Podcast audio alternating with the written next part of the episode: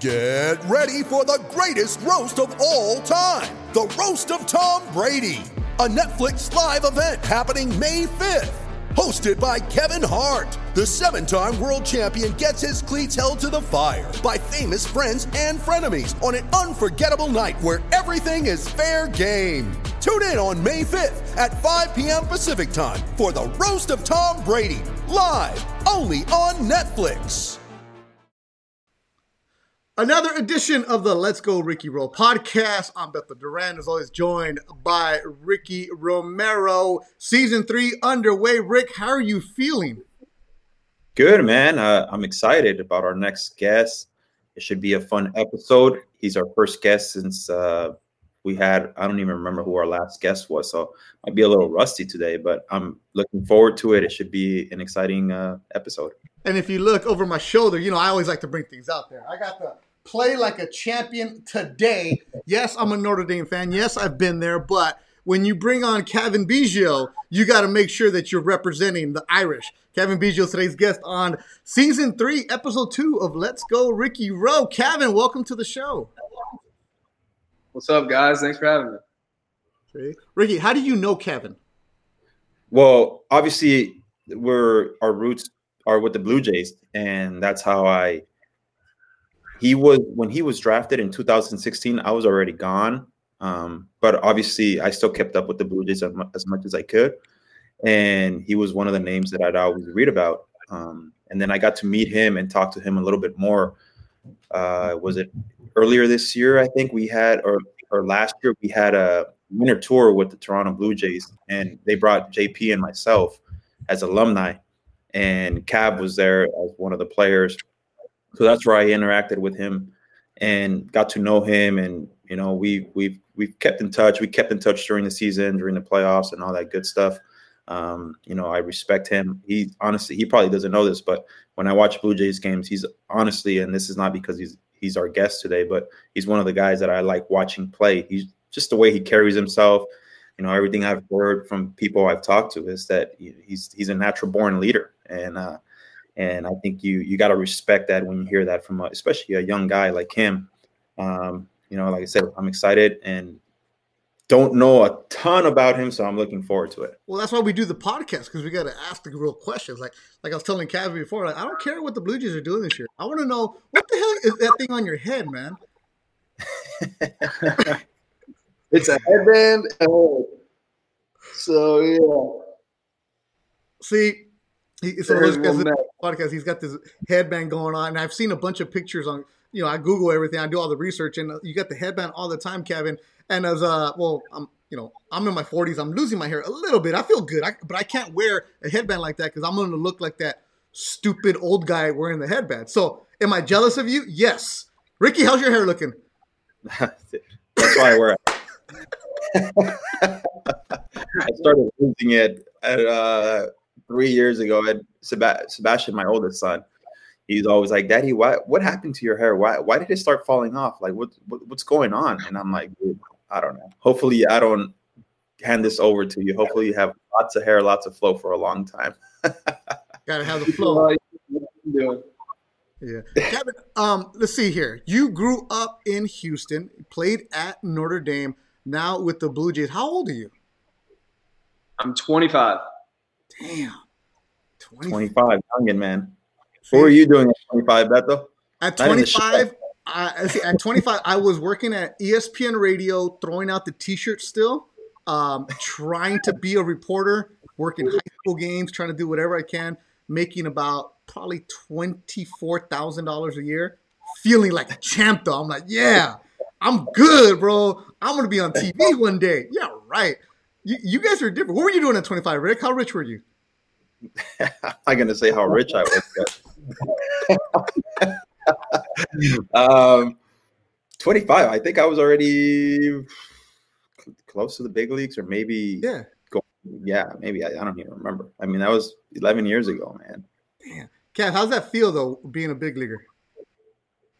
It's the best feeling in the world. It's the best job in the world, man. I mean, Ricky knows about it. It's you know, it's something you work for your whole life, and you finally get there, and it's you know, it's everything and some. So I mean, I'm extremely blessed and super grateful for the opportunity I've had, and uh, you know I'm going to make most of it. How rich are you, Cavan? Messing with you. I just bought a house, so not that rich. Oh, Oh, there you go, man. Congrats. That, that's making big boy moves right there. That's what I'm talking about. There you go. So you're making moves. That's cool. So as you can tell, Cavan, we just like messing around here. We don't care how rich you are. Um, it's more of just your journey and what's going on. Cav, when you look at your time, you're only 25. A few years ago, you were at Notre Dame watching football games. Now you're in the big leagues and you've had one full season underneath your belt when you're going, especially because it was all weird this year. Has it hit you a little bit like, damn, I am a big leaguer? I mean, kind of, but like the way I think, my mindset towards things, it, it's always about, you know, it's going to sound super corny, but it's always about getting better. For me, mindset, I'm not going to be a big leaguer, and it can go by quick. So, um, you know, my dad always told me it was always easy to get to the big leagues, but it's hard to stay there. So um, now I'm trying to do the hard part. And it's true. It's true what he said. One thing when you get there, it's another thing to to be able to stick and to be able to do it for a long, long time. I mean, the guys that do it for eight, nine, ten plus years, it's it shows that one, the hard work they put in, the durability, being able to stay healthy, and all that stuff, obviously has to be on your side as well.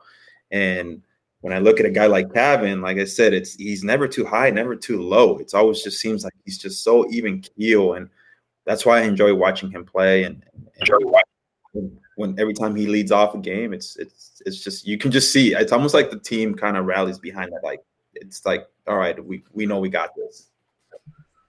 Cav, when you hear people talk about you and like how Ricky is giving you that compliment and stuff like that, and people are like, "Oh, his demeanor, he's calm," you're like, "Man, I've always been like that." I, I, I had the same conversation with Rick. I'm like, Rick, watching you, the only time you get fired up was when you struck somebody out and you pumped a little bit, and then you walk off, you're all calm.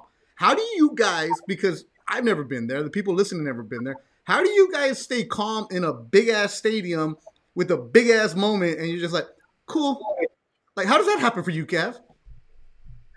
Uh, I mean, we may look calm on the outside, but on the inside, my heart is racing, and um,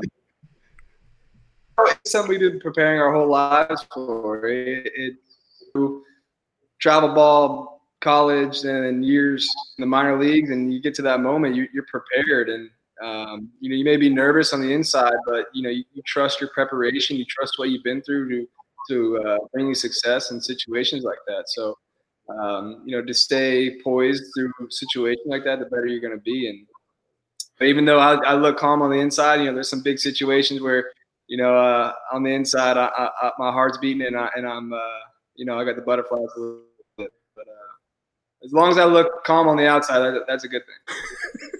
and I was going to say, Cav, do, do you think that obviously with your dad being who he was, growing up in that atmosphere, you think it it helps you and it's prepared you for moments like where you've watched not just your dad but many other big leaguers in big situations and you've had front row tickets to that to that setting? Do, do you think it's helped you? Do you did you ever like looked at a player and was like wow like he carries himself so calm doesn't even look like there's a heartbeat there did, did you ever pick up on anything like that when you were younger yeah, absolutely. I, I always, you know, credit my dad.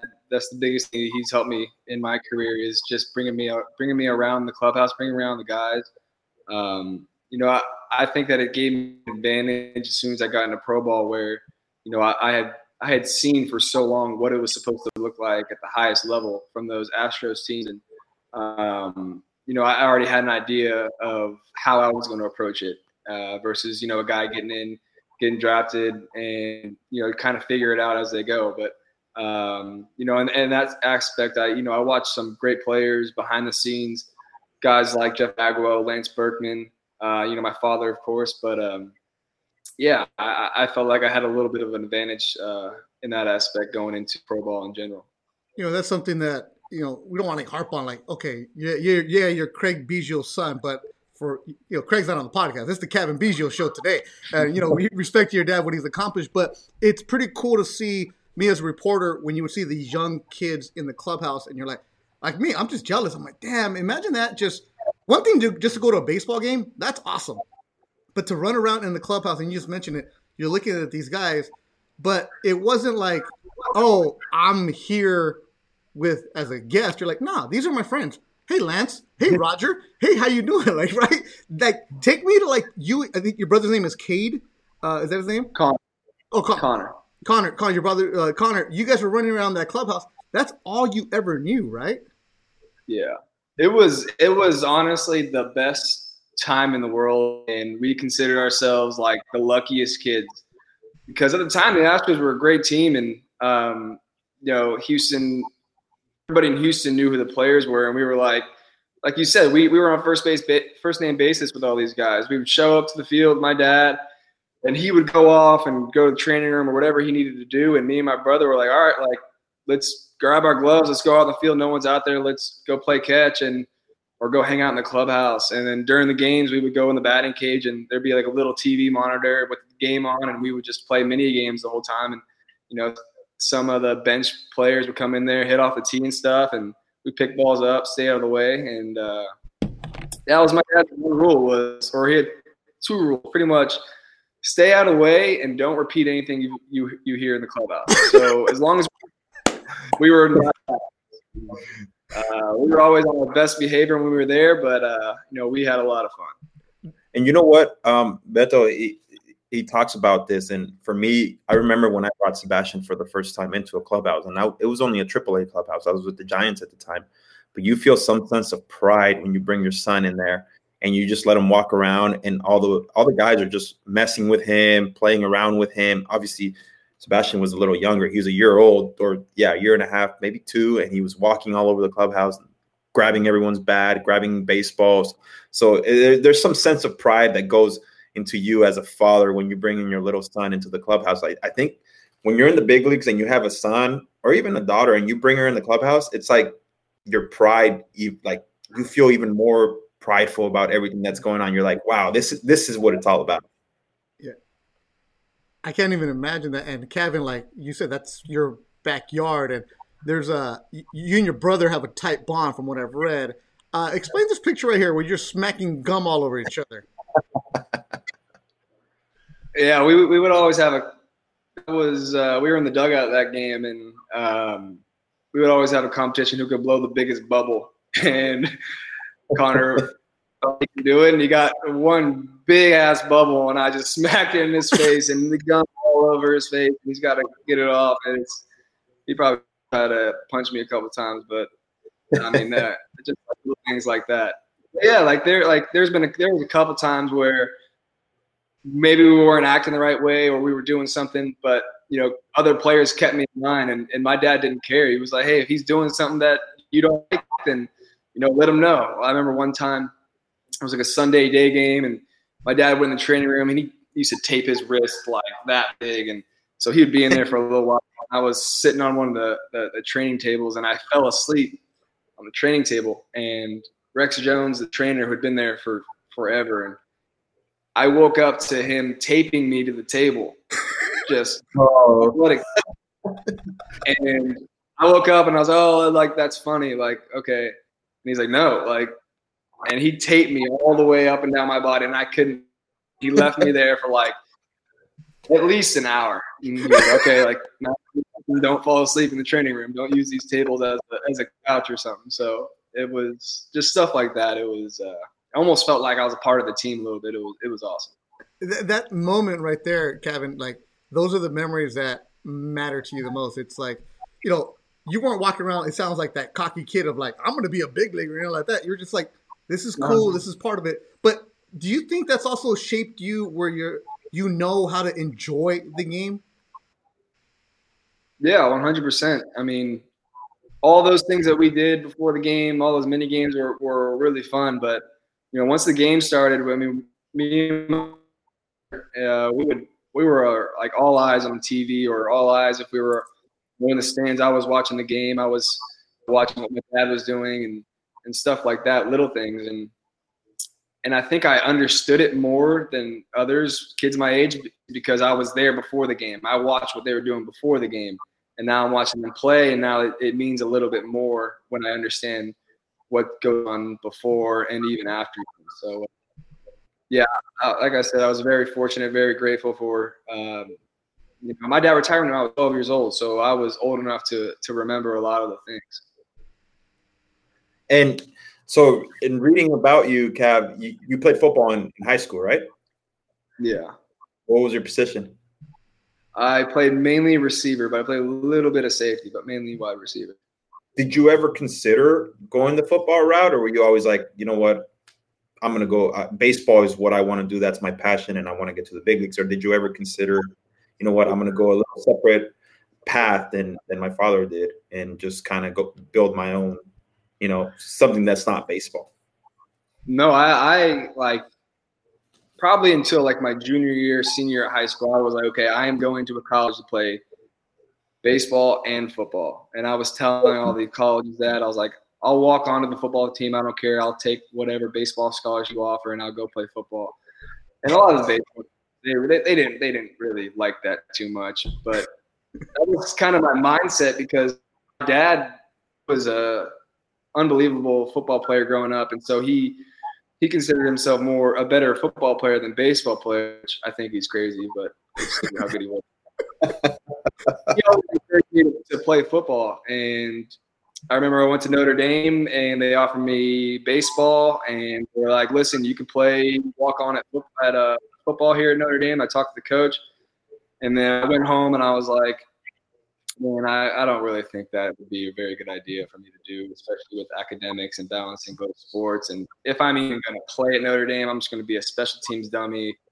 Just really doesn't sound like the best idea and best fit for me. So I ended up just, you know, you know, listen, i am just going to play baseball. I, mean, I think football is going to be over once uh, my senior year is over. So that's kind of what my who, mindset was.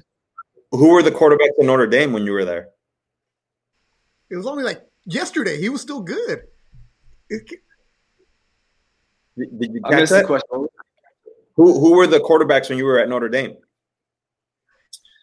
Um, it was um, DeShone Kizer was my junior year. Um, Everett Golson was my freshman year. Then he got kicked out his sophomore year, but came back his junior year. And they were pretty good. I remember with DeShone Kizer, they they went one year where they lost one game, and then they went to and played Ohio State in the bowl game. And they were, they had some good football teams when I was there. It was a lot of fun to watch. Yeah, Torii Hunter was uh, Torii Hunter Jr. was playing football and baseball, and I remember talking to Torii when uh, Torii the dad when I was covering the Angels, and he's like, "Oh man, my son, he's gonna go to Notre Dame. He's gonna play football. Damn kid wants to play football. I'm telling him he needs to just play baseball. I keep showing him my checks. I keep showing him my check of how much you can make in baseball, and nobody hits you. And sure enough, he's like, he's so stubborn. This kid has talent. He can do it. He doesn't want to listen to me. And sure enough, what does Torii Hunter do now? Junior, he's in the minor league playing baseball. Like, like you realize what's going on. And he be in the NFL right now playing wide receiver. He was a very good receiver.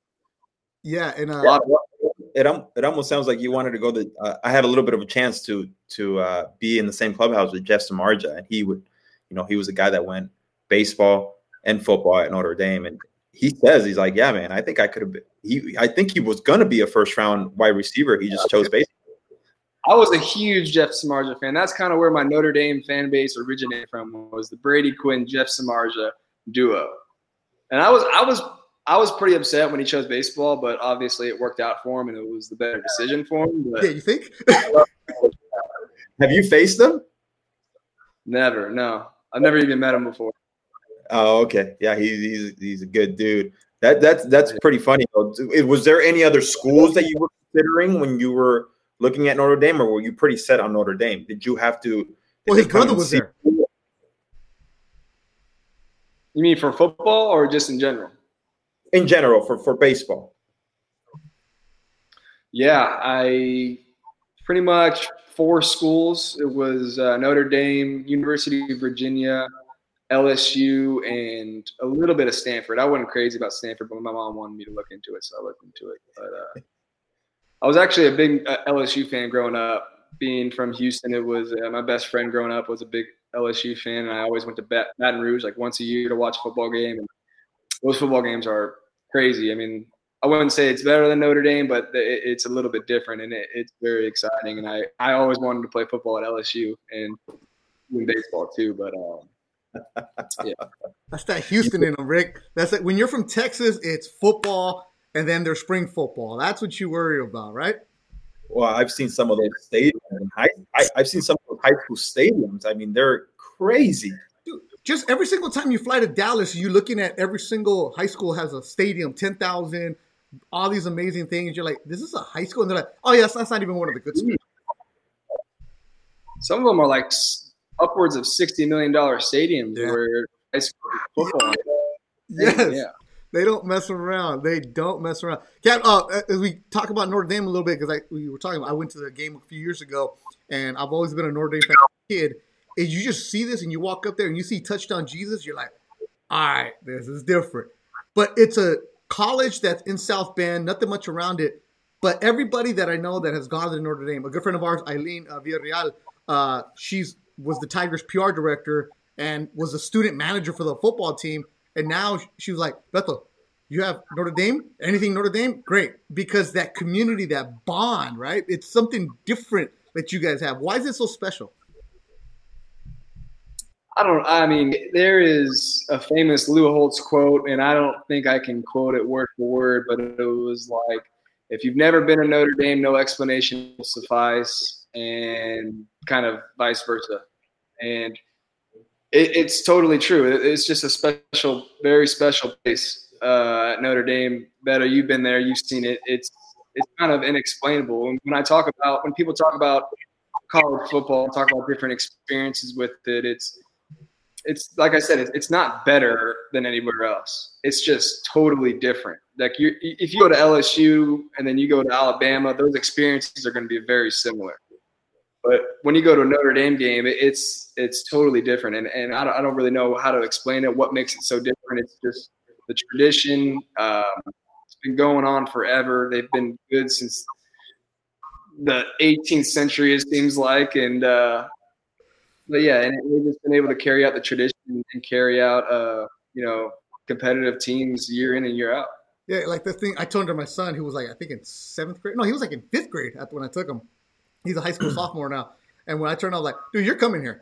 And he's like, but I'm an SC fan. I'm like, yeah, SC's cool, but you're coming here. Like, he didn't know any better. Like, trying to tell him right now, like, Mattel, you're going to apply there. He's a basketball player. I'm like, you're not going to play here, but at least apply for me, bro. Like, let me live through you. Like, I was a junior college all star. Let me live through you. Let me get that acceptance letter from Notre Dame and then go wherever you want to go. But he'd probably, right. come, he'd probably come home after that first winter. Though. Oh, hell yeah. No doubt. No doubt and, and, there's no like Mexican food out there either, too. So you gotta be careful. It's it's hard. Yeah, the weather weather's terrible, food, but somehow everybody wants to go there, and that's for a reason. Hey, Cav. Um, you so back to you being the kid who's grown up in these clubhouses. I read a story that Sammy Sosa smacked you in the chest with the BP ball. No, no, no, no. It was um, he picked me up after I got smacked in the chest. we were at uh, we were at Wrigley Field, and I was young. I was probably seven years old, um, give or take. And uh, back in the day, at Wrigley Field, the batting cages were where the bullpen is now. So it's in like the right center field wall. These two open up, and there's a tiny cage out there. And the Astros, I don't think we're hitting BP or, or whatever. And and so my brother and I, we always had a competition where who would catch the first big league fly ball. So like we had some stupid bet, like, okay, if whoever catches the first big league fly ball wins this. But my mom were like, okay, you guys are too young. We don't want you to get, I don't want you to get hurt. Like, I think you can catch it because I think you're too young and you're gonna, you're just gonna get hurt. And so my dad was like, all right, hey, like, come with me. Let's go to the cage. And so me and my brother you know, we walk out there and we go sit in the cage, and the Cubs were taking batting practice on the field, and uh, I was just standing out there watching in right field, and my brother was doing something, and my dad was hidden in the cage, and I was like, all right, you know, I'm gonna sneak out there on the right field line. I'm gonna catch a ball, and I'm gonna run straight back into the the cage and be like, I caught it. I caught it. Like they all saw me catch it. Like I win. So I go out there. I'm sitting out there on the right field line. The sun's like above their dugout, the third base, uh, third base dugout. And so I'm just sitting there. Sammy Sosa's getting his live reads out there, and um, I didn't know like the balls would slice and hook. I, w- I was still in little league at the time. You were seven, bro. You. go out there and ball goes up into the sun to my right, and I'm like, all right, that's going over there. And so I put my eyes back on the hitter to see where he's going to hit it, and I hear like heads up, heads up, and I look over, and then it just goes boom, right in my chest, and I go straight down on my back, and I'm just looking up at the sky, and then all of a sudden, Sammy Sosa, who at the time was the dude, picks me up and just like runs and carries me into the cage, and he's just like, like it, it hurt, like, but I wasn't crying or anything. I was just like, you wore it, not you wore it, baby, you wore it. Wore it, yeah, I wore it, and that was the story of me trying to catch my first big league fly ball. Did not I, go well. And I, I see chest. My mom was pissed, and it was. I it can was imagine. I can just imagine your your pops, Sammy Sosa, carrying you into the into the batting, and your dad being like, "What the hell just happened here?" I'm more embarrassed. I, I was, and I felt bad too. I was like, "Oh God, that's what the big league game." Oh, right there. Eyeballs. You, I'm never gonna be invited back. You you were probably more mad that you didn't catch the ball, right? Oh yeah, I was mad because I didn't see it. Because I, I would have saw it, I would have caught this thing. Yeah. I knew like I had all the confidence in the world. Like if a ball's hit, I'm gonna catch it. I don't care who hits it and at what level and how high it goes. I'm gonna catch it. I just didn't see it. It went right into the sun, and I was just didn't even see that all until it was laying on the ground next. Do you remember what Sammy said to you or anything? Mm, no, I remember him trying to give me some of his water bottle, and my dad was like, "Do not drink water bottle." Got some of that rum in there, man. Poppy, Poppy, thin, thin. This will make you better, Poppy. Feel better. yeah. Who who was more mad, your your mom or your dad? Um, I don't remember. I think my, I don't think my dad was mad at me. I, I think my I think my dad was mad at me because he was going to be in trouble with my mom. I don't think he was mad at me trying to go catch a ball. He, he wanted he wanted us to go out there. He was just like, ah, I can't let you. Mom, no, but, yeah, that's the thing. Making that phone call, like, all right, babe, like, hey, he got hurt. Uh, this that. Why did you let him? Like that. You're right. I can see your dad's point of like, I don't want to make this call. Like, I I don't. yeah. That was one of those things where he was just he was probably t- telling Cavan, "Hey, don't say anything to uh to you. T- don't take off your shirt for the next two weeks." yeah, Bud Selig tattoo right here. Bud Selig on his chest right here. but that's part of the cool things about just being growing up and who you are, Cavan. Like those memories for you. When did you think, you know what? I can get to the big leagues because it sounds like you were that little kid who said, "I'm going to play in the big leagues." You know, we all say that, but when did it kind of click to you, like, "Hey, this is possible"? Probably when like a sophomore in high school, I went to this showcase and like I had no zero, I had zero college interest. No one really knew who I was, and it was kind of my first time doing any showcases and, and whatnot. And I you know, I had a really good showcase, and literally right after it was like colleges just emailing me, emailing me, emailing me, and I was just like, whoa, like I don't even know what I want to do. Like I know I knew I wanted to to, to play baseball, but I didn't know what college. I, I was a fan of Notre Dame. I was a fan of LSU. I didn't know where I wanted to go. And now these schools are like, you need to come here on a visit. We're going to give you this. I was like, whoa. And then I went the next year, and it was like, now it's pro teams doing the exact same things. And I'm like, like, and I and I was competing against some of the best kids in, in high school, and I was like, okay, like I, if I can handle this, then then I can get better and and make it to where I want to be. So you were on that uh, that travel ball circuit, and you started getting the nose because from what I read, you weren't the biggest kid either, right? No, I, I mean I was six two, but I was like a buck seventy, if that. I mean probably one sixty. So I was I was a skinny kid and trying to to hit the ball over the fence, but uh, you know I had some leverage.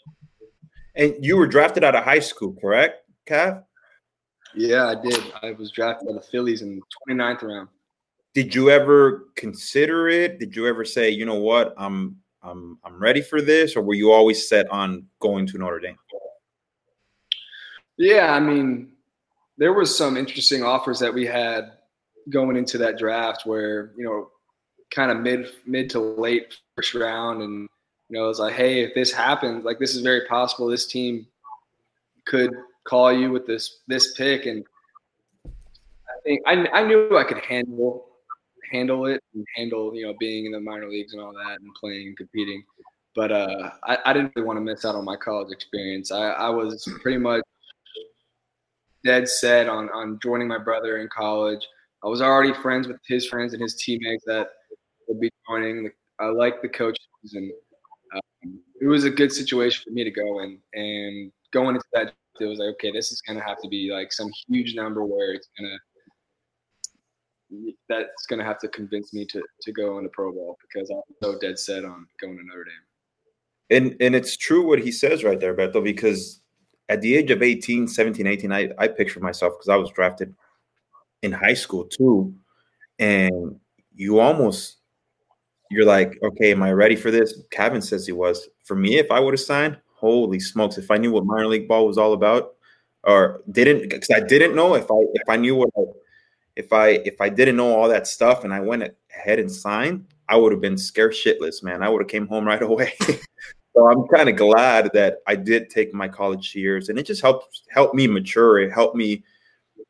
I wasn't as ready or prepared as I thought I was, so I was like, "All right, I have a lot more to learn." So those three years for me at Cal State Fullerton made the biggest difference in the world. I was able to learn who I was, be around more of a um, you know, where I grew up. Obviously, it was very Mexican American, about 98%. And and when I went to Cal State Fullerton, it was a completely different culture. So it allowed me to kind of learn that culture and, and be around different people that were not the same color skin as me. Um, so I, I, for me, it helped me mature. Those three years were big for me.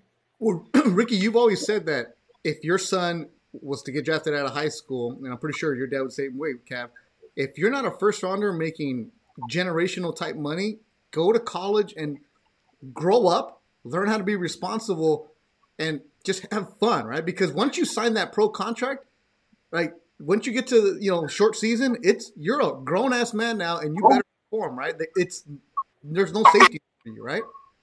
Yeah, and it's um, not. we've we've talked about this very many times. It's not like somebody hands you a handbook and says, "This is what you got to do," or it's like, "All right, you're here in this city. Um, there's these few places that rent uh, apartments to the players. It's on you to go find it, go look at it, sign a lease, uh, find some roommates, maybe split the rent, um, do your own la- laundry, all that stuff. You know that that in college it prepares you for moments like this. Cav shaking his head like what? no, I totally agree.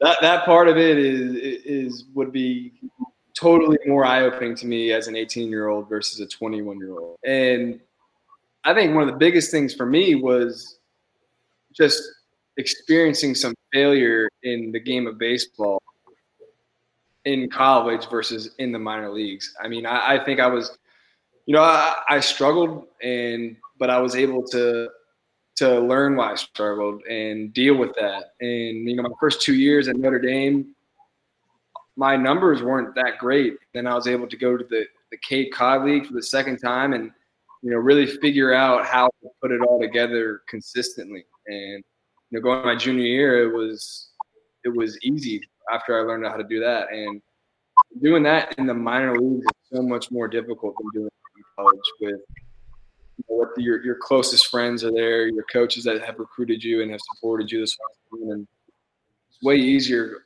of a support and it's more fun because you got you know college football, you got you know you got girls around. It's just a lot more fun in general. But uh, you know, minor leagues doing that, it, it would be a lot more challenging. And you know, I, I, said I thought I was prepared, but you know, you never know what could have happened if I would have gone out of high school. You know? I'm just grateful for my experience at Notre Dame. Cav, you mentioned something about the failure that you had at Notre Dame for, for your standards, the struggles that you had for your struggle, because you and Ricky were kids who were coming up and it's like, okay, we're on the travel team, we're doing this, we're getting the showcase, we're doing that. You're getting the accolades, and it's baseball is easy. That's why you guys are the one percent of where it's at. But struggling for the first time in your life, you know, Ricky's talked a lot on his podcast about he spent a couple years in Double A trying to figure out what the hell is going on as guys are passing him up. For you in the minors, how hard was it struggling, scuffling, trying to figure out what the hell am I doing here? How did you get over that? Yeah, I mean, it was easier for me to get over my struggles in the minor leagues because of what I did in college. Mm. But the first full season in the minor leagues, it was that was pretty eye opening. Where you know I had a, a first good half of the year, first seventy games, and that's the most games I ever played in a season before my life. And I'm like, okay, I'm doing pretty well. Then all of a sudden, I'm going through this two week, month long slump, and I can't seem to consistently get out of it. And and that was probably the biggest thing is where I went into that off season after my first full season. I was like, all right, I got to come up. I got to.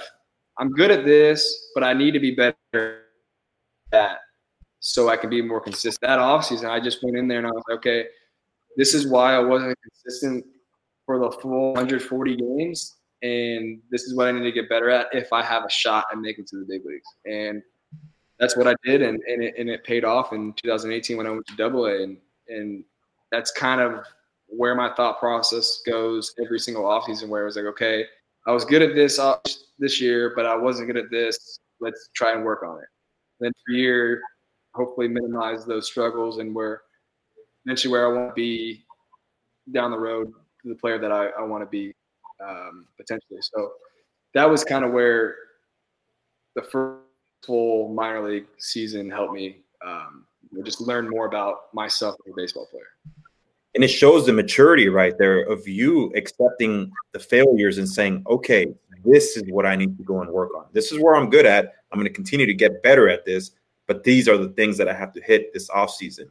And sometimes you know you've seen it cav where where a lot there's stubborn players that are like no that's no no i'm not going to change. I'm, this is who i am. This is who i am. I'm not going to change. I'm not going to change. It sometimes when you fall into that stubbornness it's where the game starts kind of getting away from you. But I think it shows who you are, and you decided to say, okay, this is I am not good at this. I'm going to go this offseason. I'm going to I'm going to completely redo this and come back a better player next year. Yeah, staying within yourself. I mean, it's not like I went into that offseason or any offseason. I'm like, okay, I'm to completely change this. So when I come into spring training next year, I'm to be able to recognize my swing. But no, like I go into the next year and you know, to the naked eye, it's like, oh, like there he is hitting. But the hitting coach is like, okay, like I noticed you've done this and that. Tell me why, and I'll tell him why. I'd be like, okay, yeah, that makes sense. So I still look very similar year year in and year out, but in my head and in my work, I'm working on different things so I can get become the best possible player that I can be. And that's just taking what you're good at, and that's just going to get better, and taking what you're bad at and minimizing that. It's uh, a as a reporter, you see these these guys come up to the major leagues, and they're already made, and to see the big leaguers struggle at times, and you're like, damn, I don't even know what the hell he's talking about right now. But you guys notice a two mile an hour pitch, the difference, right? Like Ricky and I have talked about this. I'm like, the, the ability for you guys to even hit a ball, which is the hardest thing in the world, and then to see it at 100 miles an hour, and then like, oh, I got to adjust this, this, and that at a young age to just check your ego and say, hey, I need to find things that are different for me. And you have that maturity level at such a young age, at 25, and just trying to figure things out, Cavan. Like, you know, you're getting your feet into the major leagues and adjusting. And you know, listening to you right now, I'm like, damn, this kid's mature. I'm, I feel like an immature guy at 42 talking to you right now. Like, uh, thanks, Cav. Appreciate it, guy. I, yeah, yeah. Have you always been that way? You always been that mature kid? Uh, I guess. I mean, yeah, no, probably. I think when it comes to baseball, yes, but okay. maybe other things so much. All right, when, all right. When it comes to baseball, you're a mature young man because if not, they're going to tape you up to the training table, and you can't do that anymore. You got to be careful with that. I'll be taped to a table. Yeah, Cav. Um, you you get to the major leagues. Uh, what you got, Rick? Go ahead. I was going to say I was probably going to follow you. I was going to say you get to the major leagues. What was that call like for you when you were you, you were in Double A, I believe, right? Or in no, you were in Triple A, right? Triple A, yeah.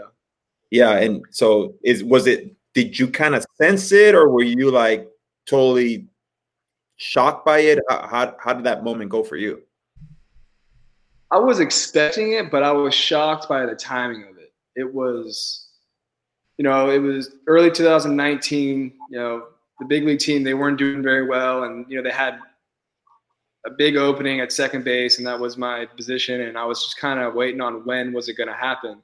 And we were in Rochester, New York, and Ricky, do you remember those those those kids games where you would have to play like 9 a.m. and this pack was screaming nine year old? Wait, wait, wait, wait, hold on, hold on, hold on, hold on, real quick. 9 a.m. Yeah, Yeah. There, this minor league games start at 9 a.m. because it's school day. It's like summer camp, so they bring out the Oh. whole stadium is packed with kids. The whole that stadium, so it's screaming the whole time. That sucks. Okay, yeah, great. Love the kids, but no, that sucks. Go on. It, it is dangerous because foul balls go screaming in there, and, and it's going towards some nine-year-old, and they, you know they're not paying attention to the game. They're just screaming and yelling with their friends, and every time you, you hold your breath, like don't hit them, and it always seemed to miss them though. Thank God, but anyway, it was. We played a 7 p.m. game. It ended at like got out of there like 11, 11:30. 9 9 a.m. game. Show up early and it's just pouring rain and it's and it, this is Rochester, New York. It's AAA for the Twins, and that the general manager I had heard was like, "We are going to wait until we can play. There's no like canceling games, and we're going to play next week, two double headers or whatever." no. And so it's like noon. It's like a three hour delay. And we're like, let's just go home. We literally come back here in five days. Like, let's just play doubleheader. And it's like, nope, we're getting this game in, whatever. So the game starts like one. So whatever. We play the game. It's a long game. We win. And I'm in a bad mood. I'm just like, why did we play this game? Like, and now we're getting on a bus to go to Lehigh Valley. It's not, it's not too far. It's probably like three, four hours. And um, my hitting coach, Corey Hart, who I had in high A, we're, we're pretty close. And he was like, hey, come in the office real quick. And I'm like, dude, what do you want? I'm packing to get on the bus. I just want to like close my eyes. And he said, just come in here. And so I walk into the office and he like closes the door and it's all the coaches on our AAA staff are just sitting there looking at me. I'm like, what, what did I do? And he was like, and uh, Bobby Meacham was our manager, and he was like, there's only been only two players that I've seen call up from here. It's you and myself, and congratulations, you're going to play second base tomorrow with Toronto Blue Jays.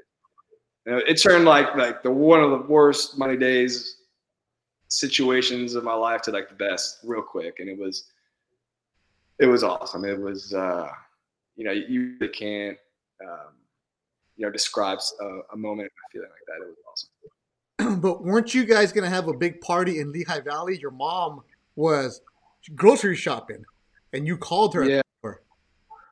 So my parents were in New Jersey. They have a house. My mom's from New Jersey, dad from New York, and they're going to drive to Lehigh, which is probably like an hour from where they were in New Jersey. And I had to call them and be like, "Hey, change of plans. Don't go to Lehigh Valley. Come to Toronto instead because I'm getting called up." And then they, I think they, I think they ended up just driving like the nine or ten hours to Toronto, like right then. So it was pretty cool. Who did you call first, your mom or your dad?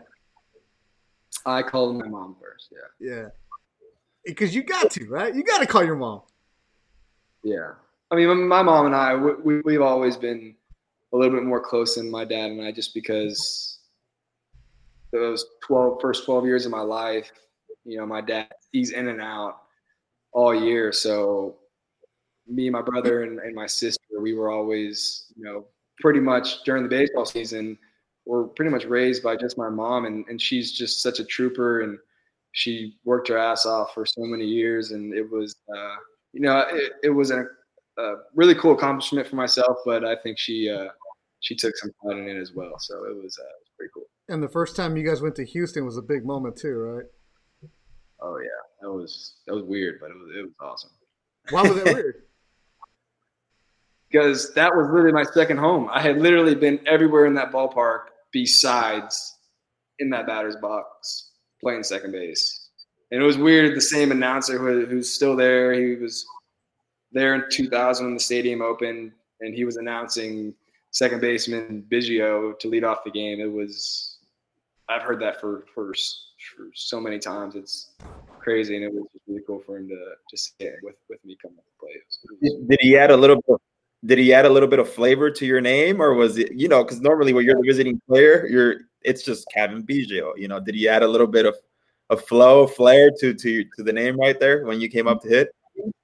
He said it like he would say my, my dad's name when he played. That's, that's awesome. that's how cool it was. And then like fans got up and cheered for me too. It was and Gerrit Cole's pitching and striking me out and I was just like damn like I couldn't even like I was like just as nervous for that game when I was for my debut. It was, and they were all within two weeks of each other, which is crazy. Wow, that's yeah, crazy. You go back to just with the Houston moment because I read that story about you and your mom, like how you know you said your dad goes away and he's playing on, in the big leagues, and your mom has three kids at home, and the backbone of what's going on. Those moments that you share uh, with your mom, going from a, a little league game to then to the stadium with your dad and then come back all full circle as a, a big leaguer. That game, that first game in Houston, you said it, it, was weird walking around, but when you walked to the stadium and you got in there, what was that feeling like? Honestly, it it because at the time, I, that's where I do my that's where I did my off season hitting is in Minute Maid using the cages and I'm close with all those clubhouse guys on both sides and it was it felt eerily similar to like old times because my dad because I stayed at my house and my dad drove me to the field.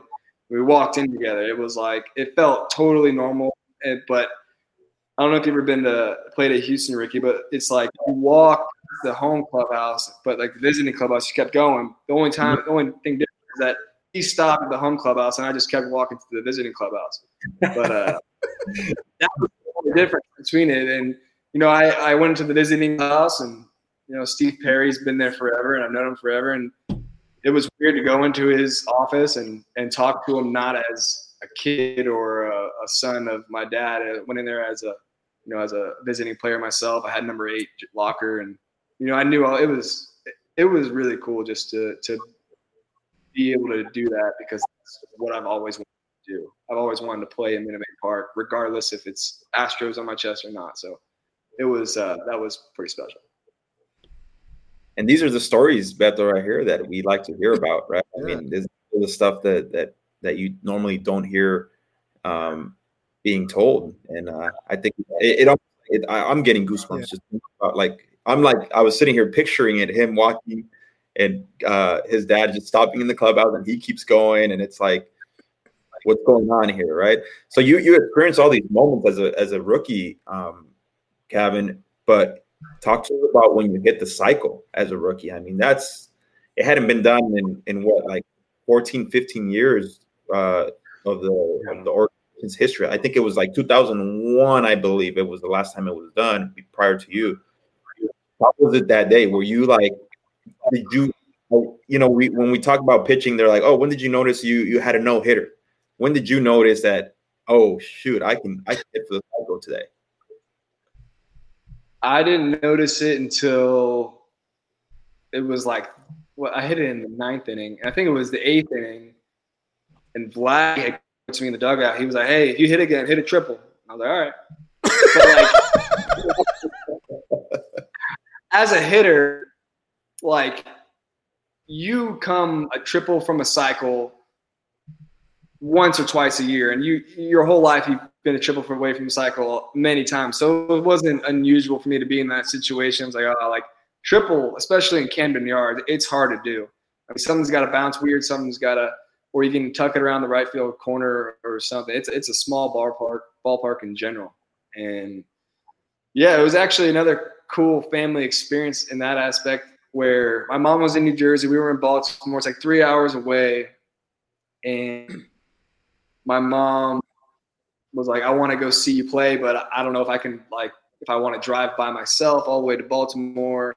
And my brother ended up convincing her, is like, you know what, like you need to go. Like you're not like my mom had lost her mother uh, like within the past year, and she was, you know, she was pretty sad about it. It's been a tough year for her, so she was like, you know what, like I deserve it. I'm just gonna drive down there. So it was like kind of a, a last second decision to drive down that night, and you know, I was able to hit for the cycle, and like she talks about how it's like the greatest day of her life, and it was it was really cool. Me and her went out and we had a few drinks after and celebrated at the hotel bar, and then uh, it was just kind of a day where I'm never gonna ever forget. That's cool right there. Like, how'd you celebrate? Had a couple drinks with my mom. yeah, that was it. The way you got to do it.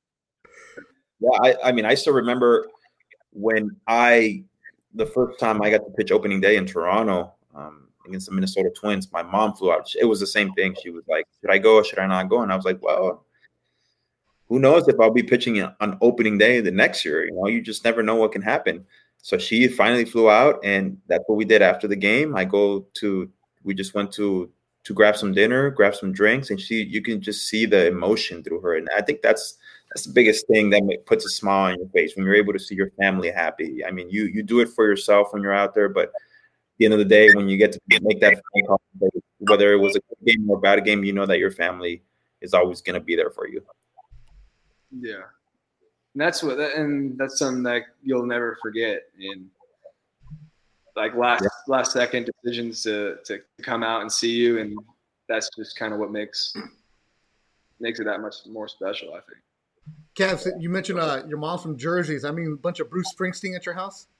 Oh yeah, that that's pretty much all she listens. It's E Street Radio in the car, and she's she's her he's her guy. I mean, she's the biggest Bruce Springsteen fan. Oh, see, the thing is, the every single baseball writer is an old salty white guy, right? And they all rave about Bruce Springsteen. So I come in there as a Mexican, and they're like, "Oh, you got to listen to Bruce." All I've ever heard of Bruce Springsteen here from LA is "Born in the USA." That's all I know, and like I don't know anything else. And they're like, "I'm in my 20s, and you got to listen to Bruce. It'll change your life." I'm like, "Man, like I got Snoop, I got Tupac. I'm okay, bro. I don't need that." And then no, of this that. So you'll I don't know if you follow Twitter a lot, but these writers will every now and then go on a, like a tangent about Bruce Springsteen, and all the baseball writers become like the thing. If you're a baseball writer, you worship at the uh, church of Bruce Springsteen, and it's like so. Anybody from Jersey, uh, I work boxing with a man named Frank Belmont, who's told me he's gone to 40 different Bruce shows. These guys keep track of how many shows they've gone to see Bruce. I'm like, isn't it the same thing? They're like, no, no, no, no. It's always different. Little Stevie and all this other stuff. So I know as a Jersey kid, you you, you must have heard it all, right? Yeah. so, have you listened to Bruce at all? Yeah, of course. I'm in my 40s now, so I have. You know, I, I know what's up now. But it, it, it, it is pretty badass. So it is. Bruce is cool, man. Yeah, he's cool. Yeah. Yeah. He's awesome. Texas kid, you're in a clubhouse. What kind of music you listening to? Now? Yeah. Or growing up? Everything. What you got? Man, I, I usually listen to, to hip hop. And right now, um, not really too much of the new music. I'm still kind of on that, that Pop Smoke last album, uh, RIP, first of all. And um, that was kind of like, that was kind of like our guy this season. Bo Bichette, he, he's the big DJ in our team, and that was that was kind of the guy we always listen to in, in the locker room when we could. See, I don't even know who Pop Smoke is. that's see, Rick. That's the reason I brought up the music is because oh man. So I have a 15 year old, right? And he plays basketball, and him and his friends start talking, and I kid you not, and like Ricky, actually Ricky and my son text back and forth. They talk shit to each other. Like he's he, my son runs my fantasy team that I'm in with Ricky, and he'll be going yeah. back and forth with Ricky. Like Ricky made him cry a few years ago during Super Bowl because he's a Seahawks fan. So my son, that's when the, the Seahawks didn't run it in and they lost, and oh. Ricky's like, "Yeah!" Right? And my son's like, the whole game, my son is talking trash to Ricky, and he looks at me, tears in his eyes, and I'm like, "Hey, bro, you want to talk? You want to talk to the big boys? This is what you're gonna get." You, he's like ten. I'm like, "Hey, you, you better know what's up." He was just texting me a couple nights ago. I ended up we have a league in fantasy football, and I ended up in last place. So they ended up uh, above me, and and he was like just ripping me to shreds. He's like, "Ha ha ha! What happened, bro? I thought this was your year," and I'm just sitting there wearing it, and I'm like, "Dude, you're not making the playoffs. What are you celebrating?" You know? but that's what it is. Like he. So his. What do you got to do? Since like, you, since he sounds like last place in fantasy. What's that? What do you have to do? Usually, when you when you get in last place, you, you there's like a certain punishment that you got to do when you finish Yeah, last. no, we, we haven't done that. Yet. Well, I was second to last. Technically, I wasn't in last place. There was another guy that was in last place, but we, we haven't really done anything in the past. I've been running this league, just a few friends here around around this era and, and, and family members. So, but yeah, we have to come up with something good. Yeah, because Ricky's coming last. But yeah, so like the Pop Smoke, I have no idea who that is, but my son and his friends start talking about that, and I like. So I'll post on my Instagram story a song that's like young, and I'm always like, "Hey man, who, give me a song, give me a song," and he'll give me something. So people were like telling me like, "Damn, Beto, you're you're hip, you're hip to the music. You know what's up?" I'm like, "Yeah, yeah, yeah." No clue what the hell they're saying. right?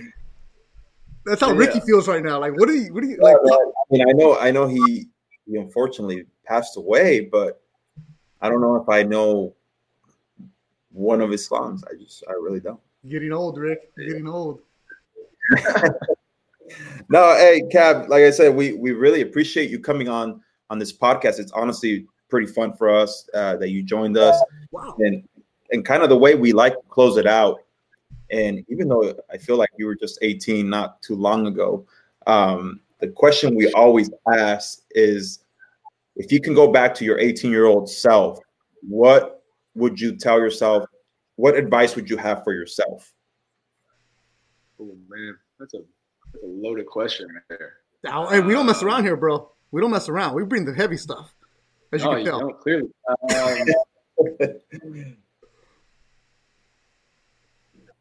Or what do you I wish? don't know. Probably like, probably don't be in a rush.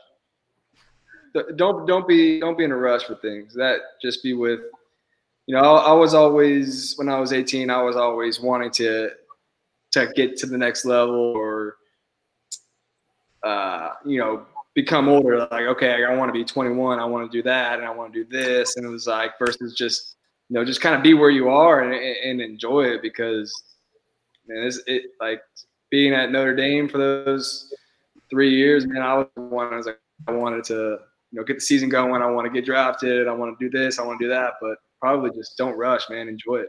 Yeah, that's perfect right there. That's perfect. And just enjoy it. And Cav, I know uh, you don't believe this, but we've been doing this for 57 minutes, so we're gonna wrap it up right now. Quick little questions. Just give me some answers. All right. Uh, music. I guess you say uh, Pop Smoke is a trip on right now, right? Yeah.